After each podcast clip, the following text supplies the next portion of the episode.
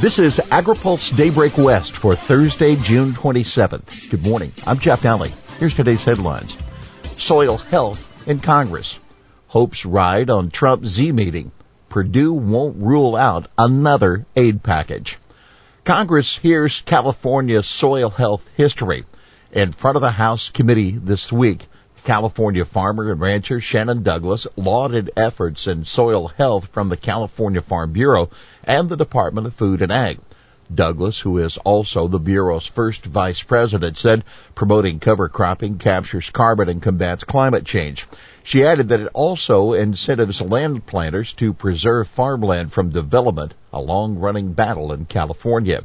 FSMA issues, Douglas acknowledged that cover cropping doesn't work with all crops and farms. The flowering weeds attract deer, which can carry E. coli. The Food Safety Modernization Act prohibits animal manure in fresh produce fields. California Congressman Doug LaMalfa, rice grower who has used manure himself, replied, we need to get this worked out.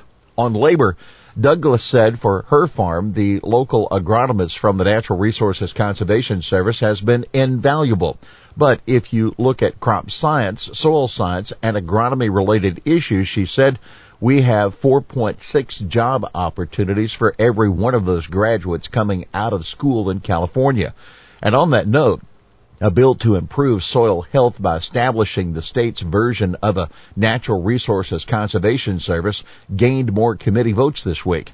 The California Climate and Agriculture Network opposed the bill out of concern that it duplicates the efforts of the state's Healthy Soils program. Keep in mind, the California legislature approved $28 million for healthy soils. That program has worked with 329 projects and expects to see more adoption. Meanwhile, USDA NRCS has for decades had in every county a specialist focused on soil health. An app for that? Well, NRCS and UC Davis launched a new version of its Soil Web app yesterday. The tool helps farmers and gardeners identify their soil type and learn best practices. But the developers caution large scale farmers not to replace their professional agronomists just yet. Cal EPA awards $1.5 million in environmental justice grants.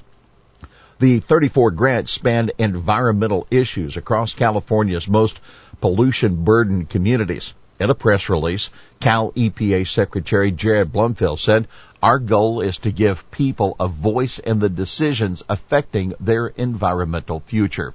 The projects include promoting organic and conservation ag in the Salinas Valley because toxic synthetic pesticides have been, quote, proven harmful not only to field laborers, but to their families and communities.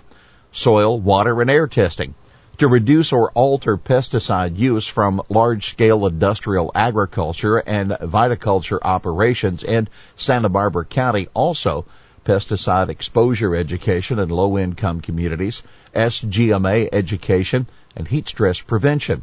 An app for that too? Well, the Department of Pesticide Regulation has launched a phone app for reporting pesticide exposure. The goal is to more efficiently process the 300 plus annual complaints sent to the department.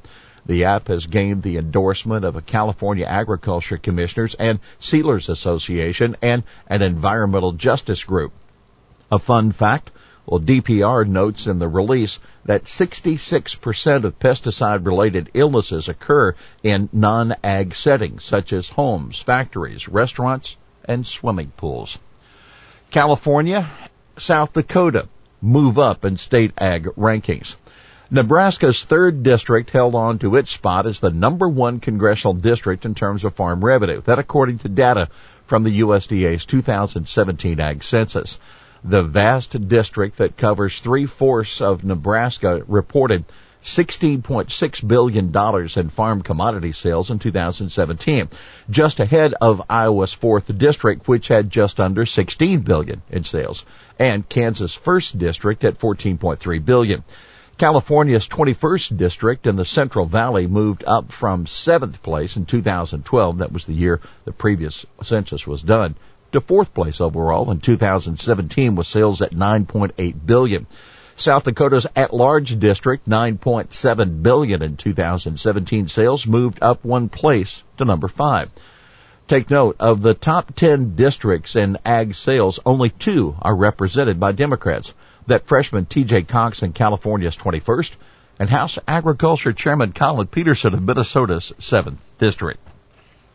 Candidates debate immigration, climate in the first debate.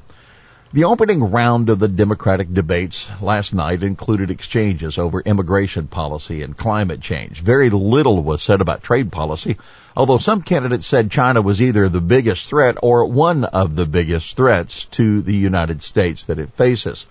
Former Housing and Urban Development Secretary Julian Castro has taken a position furthest to the left on immigration policy, calling for removing criminal penalties for entering the country illegally. Minnesota Senator Amy Klobuchar wouldn't take a position on that idea, instead calling for Congress to revisit the failed 2013 immigration reform bill.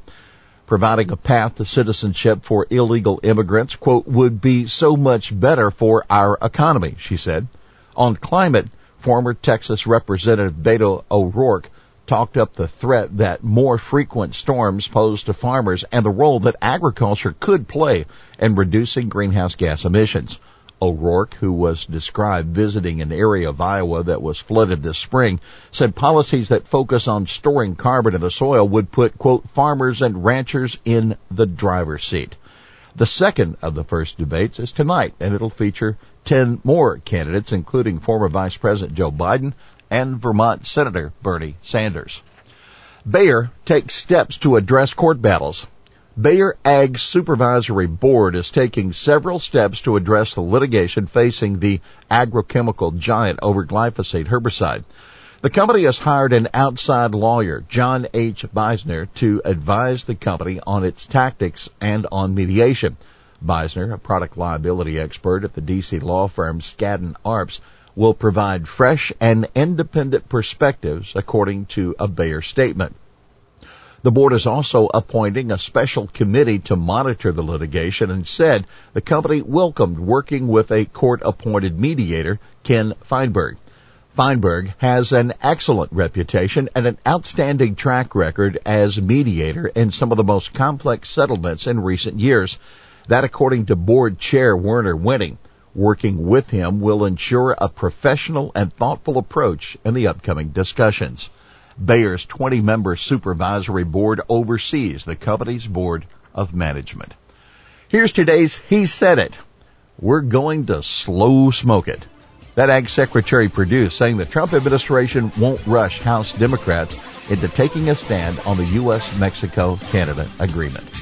Well, that's Daybreak West for this Thursday, June 27th brought to you by FMC. For the latest news out of Washington, D.C., visit agripulse.com. For AgriPulse Daybreak West, I'm Jeff Nalley.